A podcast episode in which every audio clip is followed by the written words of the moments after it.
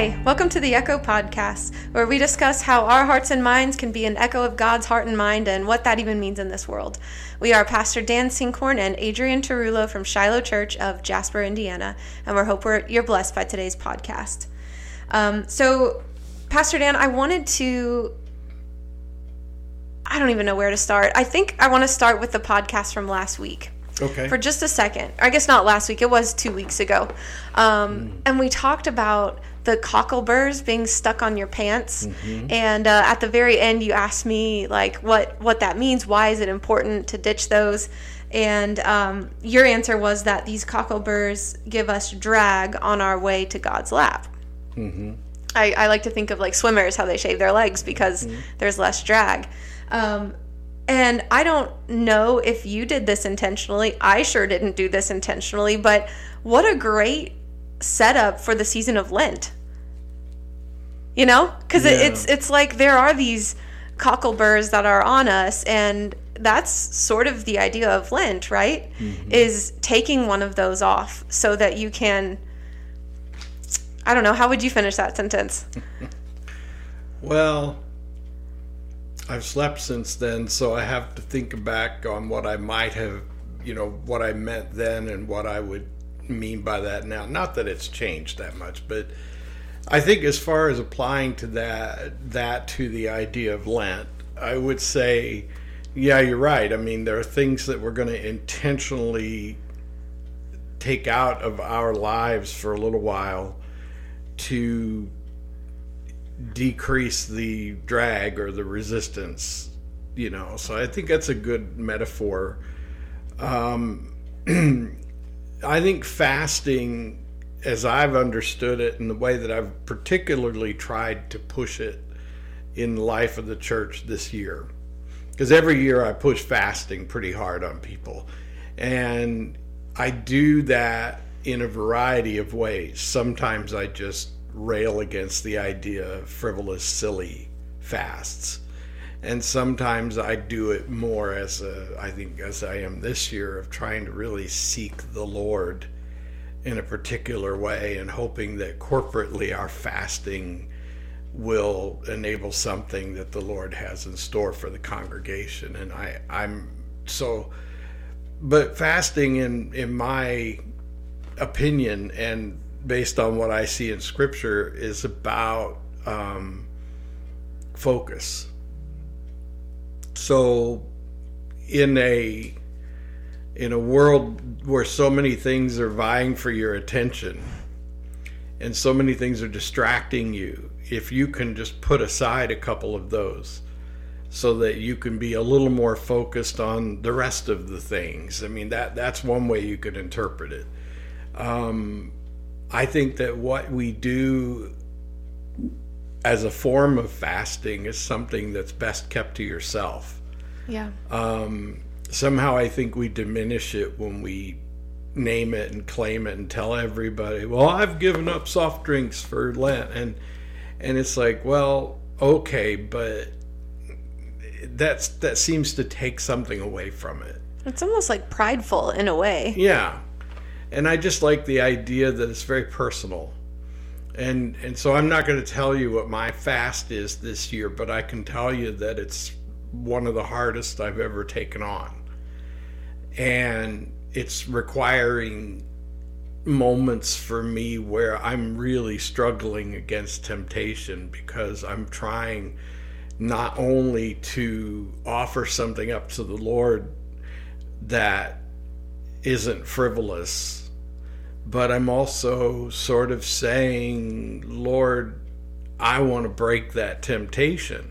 Like, like, it's a twofold thing. It's like I don't want that temptation to have power over me.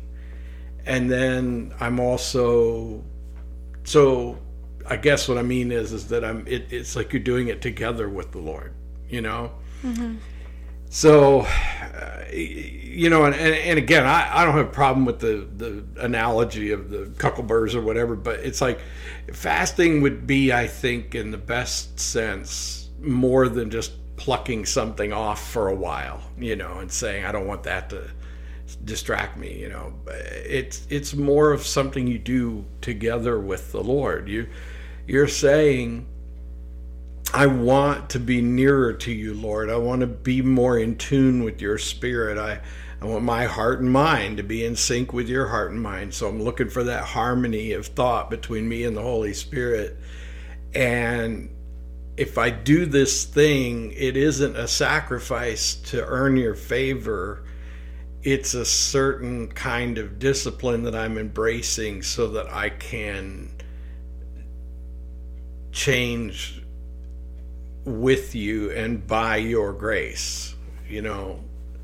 So, yeah, that's kind of how I'm interpreting fasting. It's it's not and and I think I think most of the things that we do in church and most of the Christian things that we associate with the disciplines of Christianity are often things that we can very easily morph into a matter of pride you know um, like you said if it's a if it's a if it's a thing you want people to know you're doing um, i think that goes right against things that jesus was pretty explicit about. You don't have to interpret some of the things jesus said with some you know bible concordance and uh, and, a, and a degree in something you know? It's pretty obvious when he says that the person who walks down the street with their you know, giant check that you know the kind they give out on TV shows and and uh, for newspaper pr- uh, pictures. You know, the you walking along with your big old check to Shiloh Church, and you're walking down the street going, "I'm getting ready to deposit my check for ten thousand dollars." You know, Jesus says they're getting everything that they. It's all happening for them right then in that moment, and there's nothing left for them after that. They they're getting their reward you know and and he speaks of prayer as being like that. Don't don't make a show of your prayer. Go to your closet in private where the lord meets you and pray. And so fasting is like that. It's something that you do as a matter of of intimacy with the lord you know. Um, most of the really intimate things in our lives are done in private you know and why shouldn't this be too so I don't know how well that addresses it, but you kind of left it open ended because you know it's like, yeah, we're we're definitely trying to trim the sails. We're we're, we're you know to use multiple analogies and multiple metaphors. You know we're we're trying to get maximum performance out of our spiritual life. Um, but I would say that that imagery falls short when it looks like we're doing everything we can do to get the maximum return on our investment as though it's about us. And if there's one thing I think has to be drastically changed in our minds as Christians, is to never assume that God is pleased with us because we're so darn awesome. You know, like like you have to uh, and and neither does he want you to be so down on yourself that you think that he'll be impressed by how down on yourself you are. It's like whatever you do, let it be for the glory of God, and as long as it's about His glory, then He's pleased. But pleasing Him isn't the goal as much as just being with Him. You know, the the unity with God is more important than pleasing God because, you know the old married couple, they may not be. Um, I don't want to say they don't do things for each other because they do, but it's so subtle by the time they've been together for decades that that one completes the other, and that there are two unique individuals, but one spirit between them, and and I think that's what God means for us with God is the intimacy that doesn't require um, a return on it at all. That it's just a natural expression of a symbiosis that that has to be that way because we would be incomplete without it. So that's why you fast. I mean, you know, fasting is saying, Lord, I don't think I'm as intimate with you as I should be, and this is a way that I can build intimacy with the Lord. And there are so many instances in the Bible of people fasting before literally being in the presence of the Lord. We just read about how Moses did that up on the mountain of Sinai. Um, and so it's it's definitely biblical to fast. Mm-hmm. Um, growing up, I was always a little conflicted over fasting. I didn't really know what that meant or why we should do it or anything like that. But it's becoming clearer now. Yeah. Yeah. Um, well, and I think you and I have both talked uh, about our shared Catholic upbringing, and and this is not in any way to disrespect that, but to say that at least for us, it was unclear what the whole point of the thing was. And I think that's the problem with most rituals is they become rituals that serve themselves. And so no one ever says to you, um, at least I didn't hear it when I was growing up, but part of the reason I might not have heard it is because I wasn't even tuned into how to listen. You know, like maybe the priest said in the homily on that first Sunday in Lent, hey, folks, the reason that we ask you to not eat meat on Fridays or to fast for an hour before Mass is, you know, to prepare yourself spiritually. A lot of that has real deep, rich meaning to it. Mm-hmm. But it doesn't generate intimacy unless you intentionally do that. And there's the problem, right? You know, I mean, if we said fasting and prayer are just going to be a regular part of the life of the Shiloh family, and we were going to just ask people every week, how are your fasts going and everything, it wouldn't be long before people just wouldn't do it. And then they lie about doing it. And I don't mean they lie in some malicious way. They just, oh, it's going fine, you know. You you need to have seasons set aside for this sort of thing mm-hmm. so that it's intentional. And maybe one of the reasons that we struggled growing up is because there were so many rituals and and practices that were all part of being that brand of Christian that we just didn't give it its due because it was all so common, you know. And and sometimes, uh, you know, um, recently I was talking with somebody about all things like church picnics and events that you do that require a great deal of effort and how they can become really mundane when they come with relentless regularity every year. It just seems like the minute you're done, you're already planning for the next one, and on and on it goes. And and how some entities that I'm aware of have chosen to have that event only every five years or only every you know ten years or whatever. The and uh, there's a passion play that happens in a place in Germany that is only done every 10 years and the whole town and half the people in the region are involved in it but they only do it every 10 years and that's like okay you know because it's big big deal and it loses something if it becomes uh, routine so i think that's again it kind of goes along with that you know like why do we why do we fast certain times of the year? Because if we did it all the time, it would lose something. Mm-hmm. You know.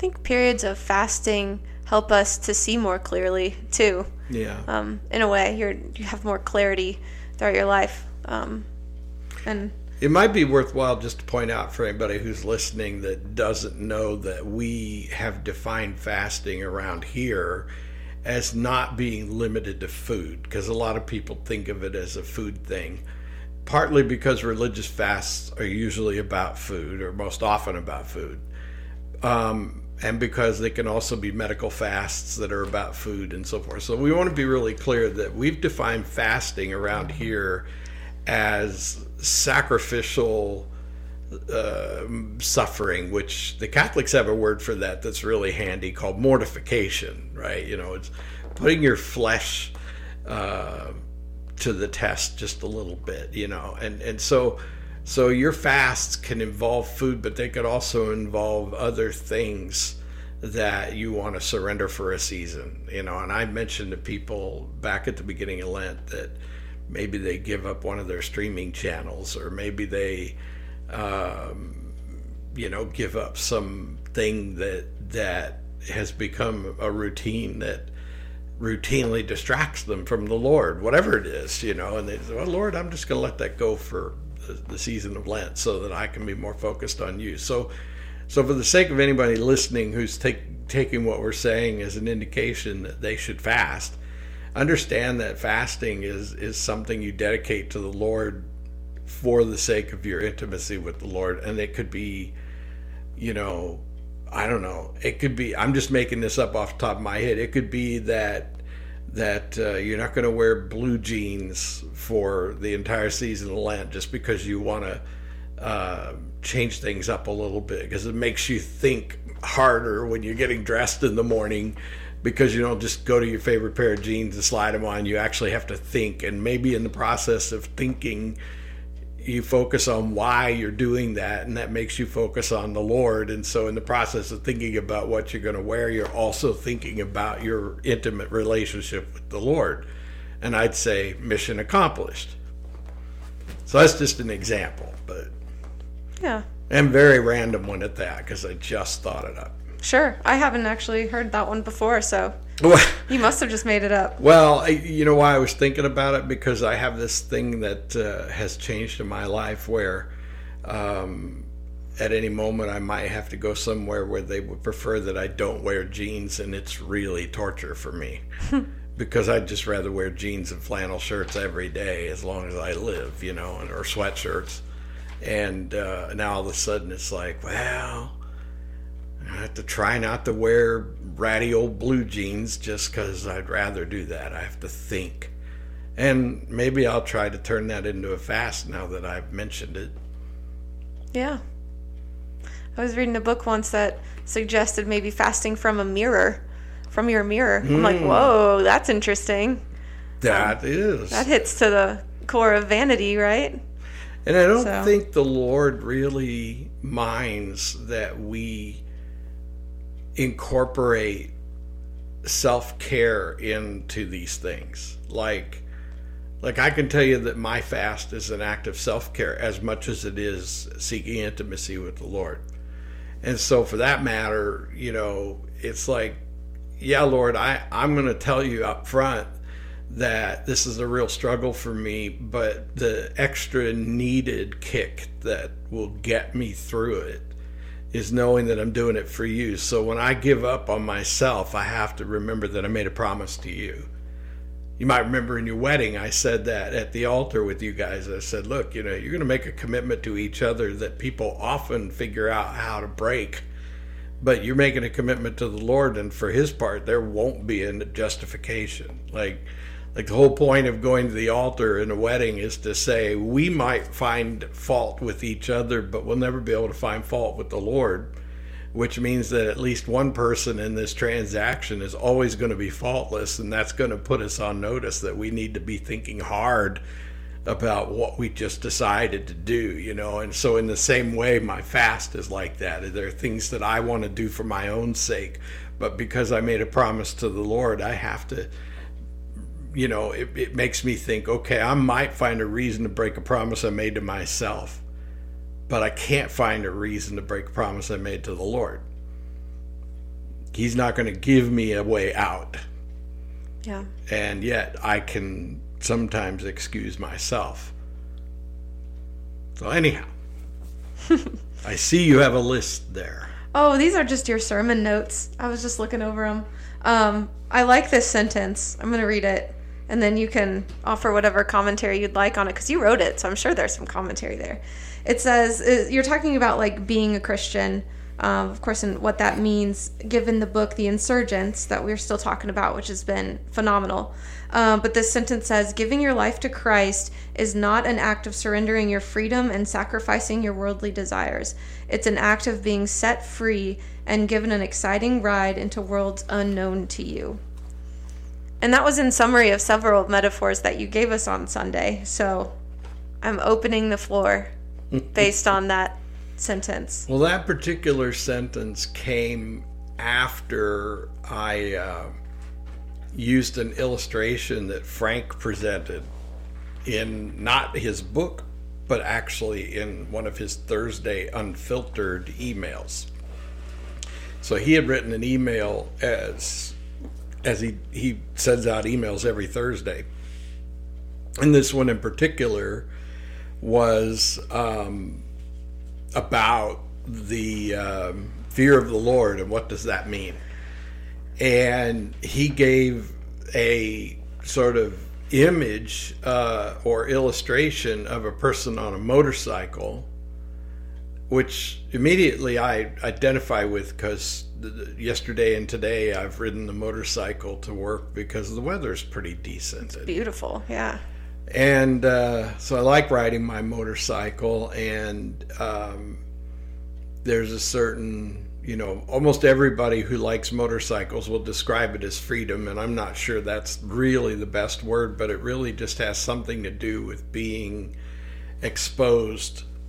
You know, you're riding on the back of this motorcycle, and and your body's out there in the open, being you know affected by the wind and the air and the elements, and and uh, you're not in a cocoon shuttered in and closed in in a cockpit with the sound reduced and air conditioning turned up and all of that. I mean, when you're on a motorcycle, you are experiencing a certain oneness with the road and the environment that you don't experience in the same way in a modern car and I think that's what motorcycle riders like to call freedom. And uh, maybe, like I said, freedom's not really the right word, but in this case, it's not bad.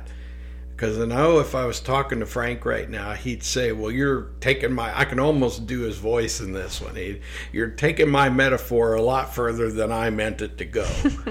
but basically, I started with the idea that he presented, which was that when you live within this fear of the Lord. It's not fear in the sense that you have this negative predisposition towards God. Like if I mess up, I'm done, man. He's gonna, as as uh, as Dave Ramsey likes to say, you know, he's going to take you out and leave a grease spot where you were. You know, it's yeah. like no, that's not fear of the Lord in the same sense. And and that, and just for the sake of being fair with Dave Ramsey, that's not what he meant either. But he was using that metaphor or that picture in the same way to say, you know, when we treat God that way, that's the God we get. You know, God isn't like that. He wants you to be free in His uh, deliverance. It's it's it's almost like He's rescued you from this awful, terrible, you know, dark volcanic landscape where nothing could survive and he's transplanted you to a place that's uh, alive and and and beautiful and and lush and you know so he's taken you out of a, a you know how many times in your life have you driven past a uh, a corral where horses are standing in mud and water and muck and you think you know these poor horses they want to grow uh, they want to grow through their lives running in fields that are green and lush and you know so imagine you, you've been rescued from this muddy corral where your life is very limited and and ugly and and you've been transferred to a place of light and life and liberty. But it has boundaries too and the boundaries are there to protect you and the boundaries are there to say be free but understand that even freedom comes with certain limitations. You so now back to the motorcycle analogy. You have this freedom of being one with the road in a way that you don't notice. I'll tell you one of the most important things I notice when I'm riding my motorcycle is is the way the road feels. Is I can see it. It's right under me. I, I there's nothing separating my vision of the road like when you're in your car, you're looking out over your hood, and then you're looking at a space that's beyond your hood because your field of vision is limited. So, so you have a whole different interpretation of the road. But when you're on a motorcycle, you're literally looking down or seeing in your peripheral vision the t- the contour and the texture of the road and feeling it all at the same time. So you feel very connected with the road and and you just naturally because you're balancing on two wheels at speed you even naturally sort of roll and flow with the road and and so this is what I think motorcycle riders love is this this sort of of you know intimacy with the road and with the vehicle and with the environment and it, it's all very personal and and so when Frank gives this analogy, basically what I got from it was is that God has turned you loose on your motorcycle in this place of freedom that he's taken you to. And then he slid back to the seat back behind you. And then he's grabbed your face shield and pulled it down so you can't see. And he said, Now go, and I'll tell you when to turn right or turn left. I'll tell you when to speed up or slow down. I'll tell you exactly what to do. And I want you to just enjoy the feel of the road and the feel of the air. I want you to enjoy the whole thing, but I want you to let me do the driving. Literally, you are going to operate the machine, but I'm going to be the one telling you. You know, so you, are like a blind person driving a car. This is an old movie that's really good called Scent of a Woman, and there's this Al, Al Pacino plays this blind man who's driving, he's test driving a car. He persuades the salesman to let him test drive a car without the salesman figuring out that he's blind. And then he takes the car for a ride and he has his friend Charlie telling him what to do because he can't see. Oh my goodness. You know, and so he's test driving this like Ferrari in the streets of a city like I think it's New York and he's he's driving down streets at 70 80 mile an hour you know, and and he can't see where he's going. He's just counting on the guy in the passenger seat to say, "Okay, you need to turn right in about a hundred yards," you know.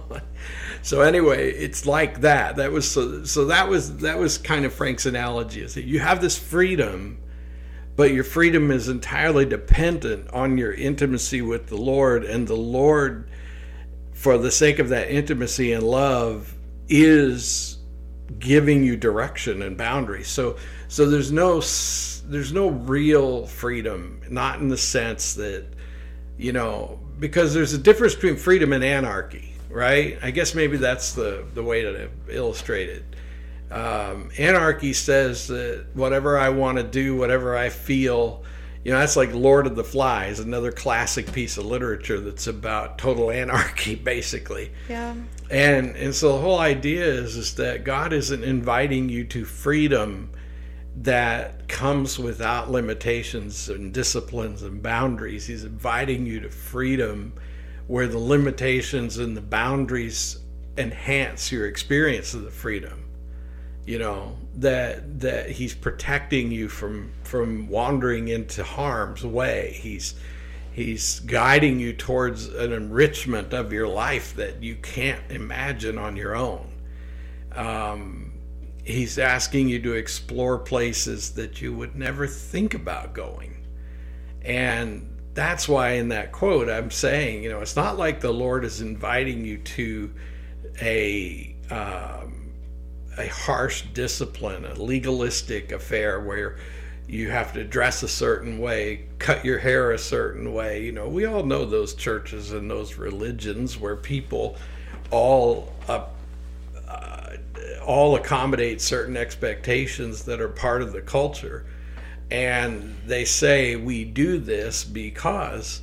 But what they really don't know anymore is I do this because they they know why we do this, but they don't know why I do this. Mm-hmm. You know, and and that goes kind of along with what we were saying about fast when we were growing up in Catholic Church. Like, you know, a lot of people know what we do, but they don't know why I do it.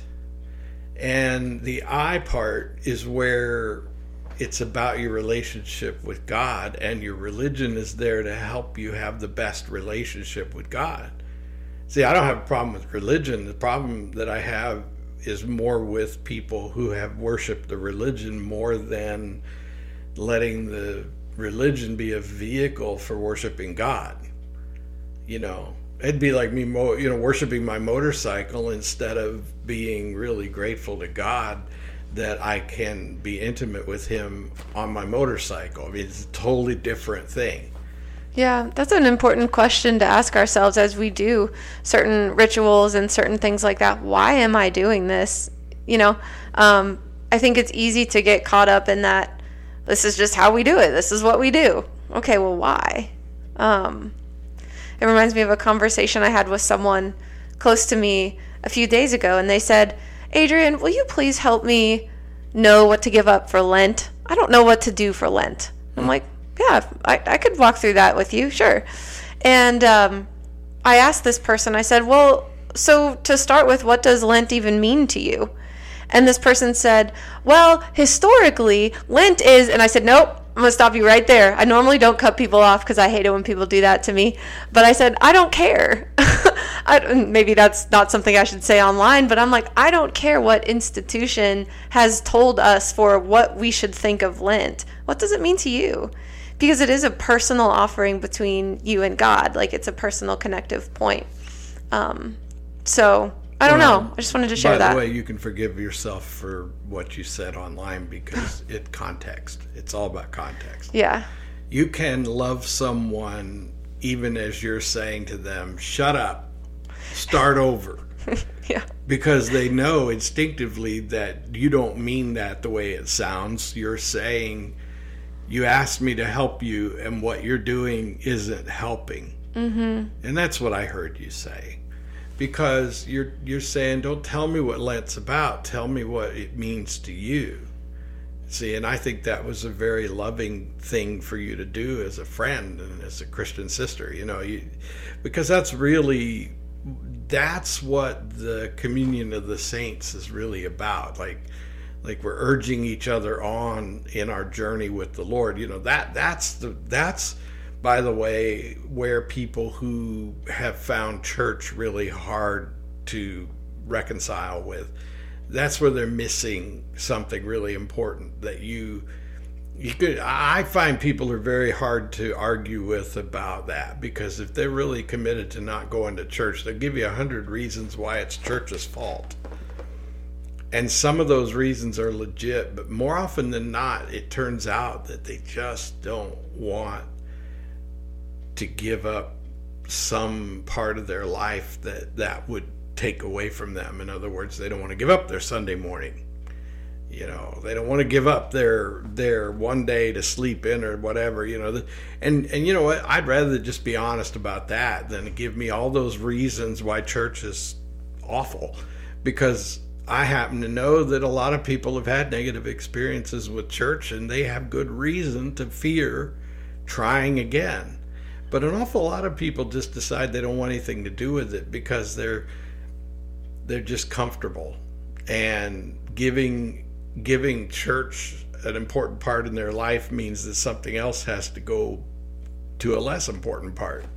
And it might be that extra sleep on Sunday morning or that news program you like to watch or that that uh, golf game or whatever. I get it. I really do. But bring it back to what you were saying is is that that we need relationships with other Christians so that they can say things that are helpful like what you just said about your friend, you know, like I want to know what to give up for Lent, but it's not enough to to uh, for you as a as a discerning believer. You're not willing to get let them off the hook with a simple canned reply, mm-hmm. and that's what we do for each other. Um, I've been watching this show that our friend Katrina recommended to me that's about a guy who leads a support group. And it's really interesting because it's very crude and funny and all of that. But behind it all is this understanding that without our support groups, we can't maintain the disciplines that we care about. And we can't resist the temptations that wreck our lives. And so, and this, by the way, is an addiction support group on this show that I'm talking about. And it's like, see, we already know instinctively that we need to be around people who help us do the things we want to do and help us to not do the things we don't want to do. And the sad thing is, is church is built for that. And a lot of people just never figure it out. So, like, all this talk about fasting and everything is really just a way to help us all do something we kind of want to do, you know, and we kind of want to get a handle on certain things that defeat us. And, and having a divine purpose behind it motivates us in a way that we can't motivate ourselves and having others who share that sort of view of it all is really important. So, you know, trying to go it alone as a Christian is completely contradictory to what being a Christian is about. Yeah, that support community is so important. And that's one of the things I love most about Shiloh is because there are so many awesome people mm-hmm. around and we support each other. Um, and I think another thing that church should be is um, going back to your sermon when you talked about the virtual reality glasses that you put on right? You're so if you didn't hear the sermon last week, here it is. Um, well, no, here's not. I'm not giving the sermon. Oh but no, I was really. I was going to get comfortable and see what happened next. No, there was a portion of the sermon um, where you talked about how you're in the room, right? You're just in a normal room and you look around and you see everything there, and then you put on these virtual reality glasses or goggles, and it just feels like you're fully immersed in this different world and you can just kind of escape there but it's so clear and so vivid. And i think church should be that too in our walk with christ. Church should give us a glimpse into heaven. You know we we should get that from church. Mm-hmm. you know i know church should not be a consumer thing mm-hmm. but you know it can be a great tool to showing us what life with christ looks like. I had a really good time with that analogy, and I don't know how well it worked for people in in our congregation, but so a couple of years ago, well, it was a year ago this last Christmas, my family got me, uh, well, my my bride Laura got me uh, a set of these Oculus, uh, the the Meta Facebook company's version of virtual virtual reality goggles or, or headset. In fact, what she did was she got it secondhand from my sister, who's a bit of a tech nut, and she wanted a better version, and I got her hand me ups, which is okay. I don't care. And I was very incredulous about like like I don't want to spend the money to buy the set new or something because I wasn't even sure if I'd like it. You know, it's like so this was the perfect way for me to get introduced to this because it was a relatively inexpensive way for someone to give it to me as a gift, which is the only way it was going to happen because I wouldn't buy it for myself, right? Mm-hmm. And so, all this to say, this is how I ended up with these. And the, a couple of things I noticed right away that were so perfect for interpreting um, this Christian worldview versus the world's view via the flesh. Um, these things, when you put them on, you can double tap them with your finger, and they have what they call pass through. And you can see, even with these goggles on your face, you can see beyond the goggles into this uh, room wherever you are. You know, it's like I've been using these in my bedroom a lot lately. And so I'll be in the bedroom sitting in my rocking chair with these goggles on and the pass throughs turned on. And so I can see my bedroom. But what I'm actually seeing is the image of my bedroom projected onto the screen inside the headset that is black and white. Like the whole thing is very gray and grainy and black and white. Hmm. And so I'm seeing my room. I'm seeing my world of my flesh, but I'm seeing it as a gray zone.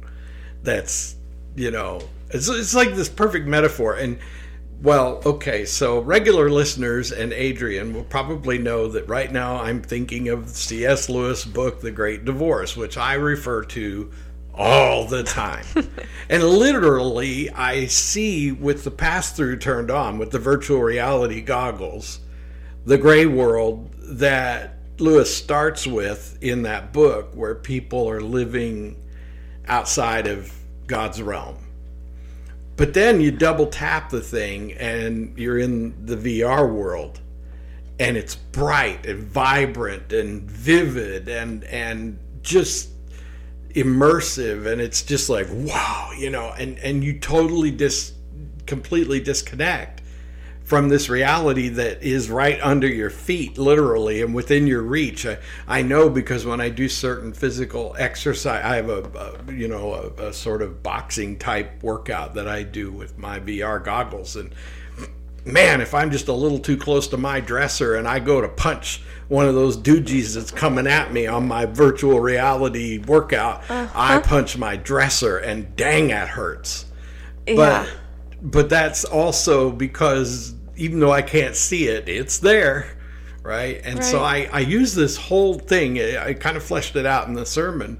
So I was using this whole sort of like what I just described to say that's what happens when we are born again in the Holy Spirit. We we're now seeing the world of vivid color and light that is the world that the Lord has seen for us and desires for us to in uh, to to indwell, and it's Eden basically. Now listen, the metaphor doesn't go any further than that because you know as as fun and colorful as all the things are in my virtual virtual reality goggles, it's all very cartoony and not real, right? You know, you can watch videos and things that are pretty awesome, but I mean the parts that you interact with are video games. But but it's like that's exactly how I interpret what it means to be born again is, that not being no longer uh, you're in the world, but you're not of the world. It's it's because now that you're not of the world anymore, everything in this reality is like that gray zone when the pass throughs turned on on your goggles, and then you get back into your intimate relationship with the Lord by double tapping and switching off the gray zone outside and just being in this realm that exists in inside the virtual world of these goggles. And and boy folks, if you're not tracking with me, I'm sorry, but the thing you need to understand is, is I'm using this as an analogy. It's not don't there's nothing beyond that for me. It's just a way of interpreting what the difference is between the world of the flesh and the world of the spirit and how the Lord through Jesus' salvation has invited us to become spirit in in our being to become eternal creatures again as uh, the sons and daughters of Adam, God's those made in God's image, and and like all of that, I can kind of in a way describe as being the difference between looking at the world of the flesh now that you have new eyes to see the world of the Holy Spirit and and the the world of God's realm you know? And you can't function entirely in that virtual world or that world of the spirit because it's not here yet. It's it's uh it's the uh, uh it's the thing that theologians call the um, now but not yet or, or the you know it it's it's as though the Holy Spirit and the new cre- the kingdom of God, the new creation, are are present, but there's a veil that still separates us because sin hasn't entirely been completely defeated and dealt with, because the world of the flesh is still here, and um, so yeah, I don't I don't know I kind of I was just really having fun trying one more time to explain that analogy because it was cool. Like, like when I hit on that last week, I, in fact, what happened was I'd written my sermon notes and I pretty much prepared what I wanted to say Sunday. And then I came in Sunday morning and I thought, I don't like the way I wrote that. And I literally started as soon as I got here revising my sermon notes and part of what I did in the revision was was to get that reference about the virtual reality goggles down and and then ironically now this is pretty amazing when you think about it because I don't know what to make of it. I, there's a whole discussion that we could have if we were doing a different kind of podcast about this. But right now we use Podbean to upload and transmit these podcasts. And I podcast, I transmit two different podcasts every week. The one you and I are recording right now, and one that's just my sermon. I say just, but it's not a podcast. It's really just the modern way of distributing sermon recordings to the shut-ins, you know. And just so happens anybody can listen. They don't have to be shut-ins from the local church. Well, so Podbean has got this technology that they are putting, uh, making available, and I'm experimenting with it, where it not only processes the recording I upload, but it AI enhances it by writing a transcript and sort of a uh, like a promo. They make a blurb about it, like like the AI writes what the podcast is about this week, hmm. right? So if you read and and like I said, people who follow the podcast, they can tell that the descriptions have gotten a lot more vivid because I always just wrote, well, Adrienne and Dan talk about stuff. You know, and that's about as far as it goes because I don't get real imaginative about describing what we talked about. But this thing, this AI thing, has been writing, you know, two or three paragraphs about what we talked about. And I read them and I go, wow, we talked about all that. That's cool. Well, the AI described in my sermon recording, it described what I dis- it, it took my virtual reality goggles imagery and the AI said Pastor Dan talks about having spiritual reality goggles. Hmm. And I thought, wow, AI, that's pretty good. Yeah. Wish I'd thought of that. That's really good. so kind of scary good. Yeah, it is, it? right? So so in the in the recording of the Sunday sermon that I uploaded on Podbean, the AI from Podbean wrote two or three paragraphs about what I talked about in the sermon, and one of the things it included was the description of spiritual reality glasses. And I thought, that'll preach. Yeah. That that's right up there with cardboard Jesus. I know, that's what I was thinking. Maybe AI is the one that came up with cardboard Jesus. Could be. that's funny. Um there was one thing I wanted to ask you about as I was reading through these notes and uh, you said the distinction between the gospel of libertinism and the gospel of legalism sets the stage for discussing the fear of the Lord.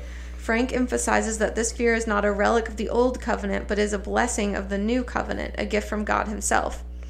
And I guess maybe it's because we're like deep into the Old Testament now, but I just can't help but think that um, the Old Testament is that legalism, right? So it's like we're finishing up Exodus, going into Leviticus, and there's so many rules and so many things.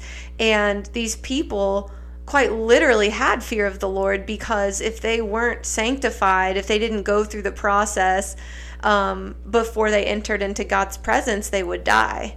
Like literally, like you said earlier, mm-hmm. they would mm-hmm. just grease spot on the floor. Um, that's how things were. And so when I read fear of the Lord, especially right now, that's what I'm thinking.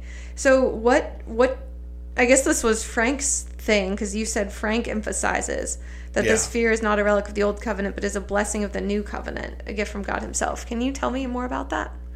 Well, for one thing, this is again referring to a uh, Thursday email that he sent out recently. Oh. Um, which I cited because it goes along so well with our study of his book, Insurgence. And so in in the Insurgence book it's it's called Insurgence reclaiming the gospel of the kingdom. Um, in that book that like one of the main emphases is this separation between the three gospels he calls them. The gospel of legalism the gospel of libertinism and then the true gospel and the gospel of legalism, basically, as you said, stems from from this natural tendency we have, especially when we look at the Old Testament description of God, as being a matter of getting the rules right because the consequences of breaking the rules are pretty frightening. Or at least that's how we've interpreted it. Now, I don't know what it would be like to live in a world of the Old Testament only because I'm product of the world of the New Testament. And so, as people who are New Testament believers, whether we became New Testament believers in 300 AD or whether we became New Testament believers in 2024, the reality is, is that we interpret everything the Bible says through Christ now. And Christ is God's message of grace and God's grace enacted, you know and and so I don't know what it's like to be an Old Testament believer, but one thing that I can do is I can imagine that this was a world where all the gods that people worshiped, even Yahweh, the one true God, are interpreted as supreme beings who will not tolerate noncompliance.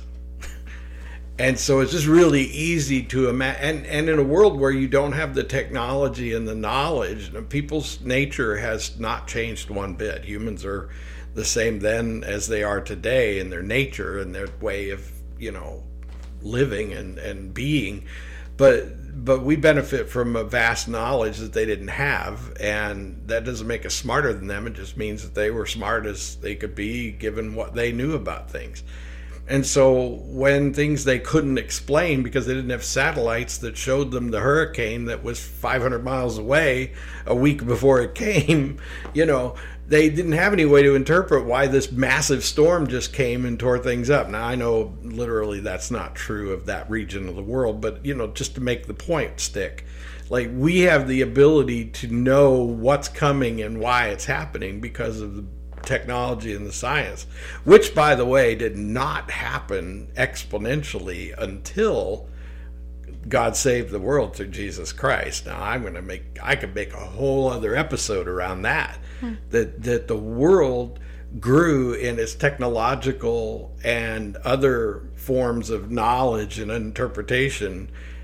exponentially after the world saw salvation through Christ so that even when people think that they thought of that God is giving them this knowledge. And so it's like God did not only unlock, uh, and it's a whole other topic, and I don't want to go off on it, but, but, but what, what I want to say, just for the sake of discussion, is, is that when we think that we got so much smarter than those people, we have to realize nobody got that much smarter until God opened God's heaven to the world through Jesus Christ. Mm. You know, prior to that, the lesser gods gave knowledge illicitly and kind of illegally, like against God's rules, to people, and God routinely shut that down for various reasons that are a whole other discussion.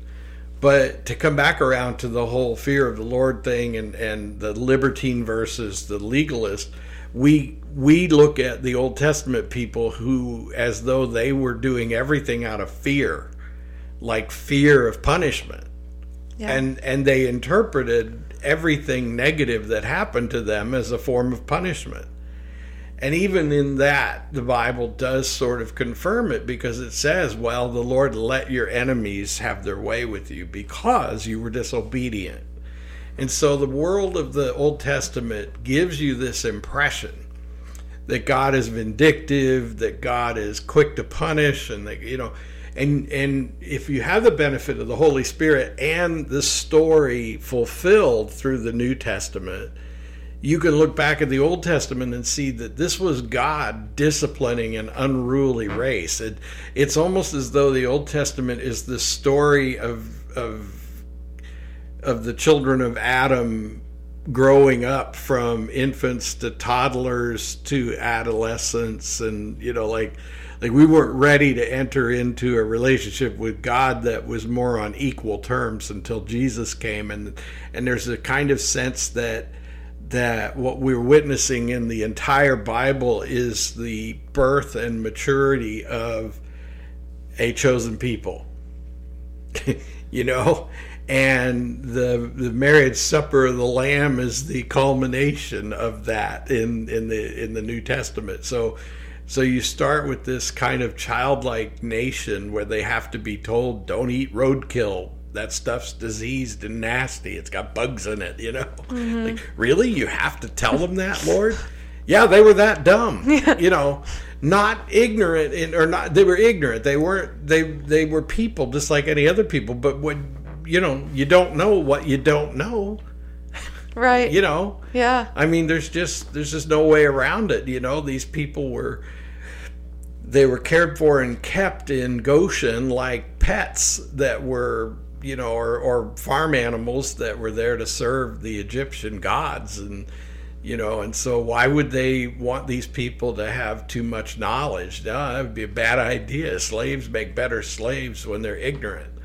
And they are actually convinced that this is all because of their inferiority. This is just how it's supposed to be. So keep them ignorant and make them believe that this is the order of things, you know.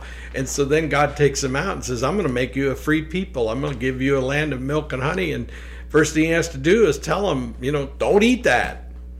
Um, it's really important that you do all of your your personal business outside of the camp. If you do that in camp, you invite disease. You know, like like God has to tell them everything because of just that ignorant. And yet, by the time we get to the New Testament, they've turned God into this boss that's always telling them do this and don't do that. So they, in fact, it, basically, in effect, the people of Israel escaped slavery and then enslaved themselves all over again mm. by creating a system of obedience to God's rules that was a form of slavery. And so that's literally why Jesus sets us free, you know? And so that's what legalism is. It's always a matter of trying to somehow dumb down the relationship with God into a set of rules that we can follow and then be right with God. And people, I, I think legalism, and, and it, legalism and libertinism for that matter best interpreted in terms of, of uh, a spectrum like because there's no there's no black and white anything really in the world. Everything is sort of a spectrum you know? At one end of the spectrum of legalism you have ultra hyper legalistic people and systems uh, and and what you get is like extreme Islam, for example, where they'll cut off a person's hand for breaking a rule, or they'll kill someone for breaking a rule, or whatever, because it's just a literal, hyper strict interpretation of the rules. But then on the other end of the liberal, or on the other end of the, the literal interpretation of and legalistic view is punishment, but with caveats like, well, you know, you can't, you didn't know, but now you know you know and so legalism can be generous at some ends of it but it can be extremely harsh at the other. And so the legalism always comes back to how well we obey the rules and basically who's in charge of interpreting the rules and punishing us because it's never god. Like like even in islam you know it's like it's like who's actually doing the cutting off of hands and heads and things? It's not some god. It's not, you know, it's people who have been self appointed or systematically appointed to decide whether you are playing by the rules properly. So legalism always makes us slaves, and our masters are usually our peers, right? So libertinism, on the other hand, takes it in a whole different direction, saying basically that freedom in Christ or freedom for uh, the sake of my Islam analogy, is more of an interpretation of of uh, the teachings of Islam and and how you choose to live them is a matter of your own expression and interpretation. In the same way, we'd say Christians do that. We we have Christians who are very general in their interpretation of what it means to be Christian, but at the end of the day, where the two tend to meet, and this is why I think Frank describes the third gospel because he doesn't see a point of convergence as being the goal. Like, mm. in other words, if you if you can have a religion that somehow occurs at that point of convergence between legalism and libertinism, then that would be perfect. I mean, that's what people would assume, right? Yeah. But what he's saying is no, that the, the, the real gospel doesn't exist on that plane. And so having a perfect balance of libertinism and legalism is still a religion that doesn't grasp the heart and soul of the gospel. And so, what we fight against or rail against constantly in local churches like this one is, is people who are legalistically, albeit mildly, going through the motions because it just makes them feel like they've appeased God and God owes them something. and then they say, but he won't care if I drink a little too much on Friday nights because he understands it's been a hard week and I need to unwind. You know, he won't care if I do this or I do that. And and it's like you you're you're interpreting. You're basically painting God in your own image. Either way, you're painting God in your own image, and that's the problem with living on that spectrum of libertinism versus legalism, is that they're both all on the same sort of plane. And the gospel, the true gospel, is a gospel that doesn't even exist on that plane. It's a gospel of, of love and grace. It's a gospel that says, let's go for a ride together. Oh, you're driving, but I want you to close your eyes and let me tell you how to go. What a great trust exercise. I promise I have no intention of doing that. So, if anyone in the area should happen to see a guy with a white helmet and a green gold wing driving down the road erratically, it won't be because my eyes are closed. it might be because I'm having a seizure or something, but it won't be because my eyes are closed because I will not literally interpret that analogy, I promise. That's funny. All right. I don't think I have anything else for this week. Well, y'all pray for Adrienne. She had some surgery and on on her knee, and and uh, she's been sitting there trying not to be miserable. And uh, I know she's uncomfortable. So say a prayer for Adrienne. And obviously, if you're listening to this three years from now, you can say, "Thank you, Lord." Yeah. well, thank you for that. I appreciate it. Okay. All right. Well, it sounds like it sounds like we're done. So thanks for listening, everybody. You know, feel free to comment and uh, feel free to uh, let us know where you are. I I really always want to know that when. When I look at the statistics uh, on Podbean, it shows people all over the world listening. And I find that really amazing, but I kind of wish those people would just drop us a line and and you don't have to do anything except say I really am listening from Sydney, Australia. It, because I'd just like to know if that's for real or if it's just Google messing with me, you know. Yeah. Because we have people that listen in India. We listen people I mean there are places where I know the native language is in English and and and honestly even people who speak English probably find me difficult to understand and and so I would really enjoy knowing if these folks who are listening around the country and around the world. I'd love to know why Google says that we got like 300 downloads from Oregon a couple of weeks ago. Hmm. Like, what is up with that? So, as a non podcasting world aficionado, or to put it a different way, as someone who really is, does, I've been doing this for a long time, but I'm still a novice. I really haven't learned anything new except how to make recordings. Now, I don't know how to interpret this data. I really don't. So, listeners, if you want to help us interpret the data by adding a layer of reality to it, by just saying, Hi, my name's uh, Frida, and I really do live in the UK, that would be fun. I'd just love to hear from you. I, I just think it'd be interesting. So, you know, consider that. Tell Adrienne, take care of her knee or something. All right, folks, we'll see you next time. Bye.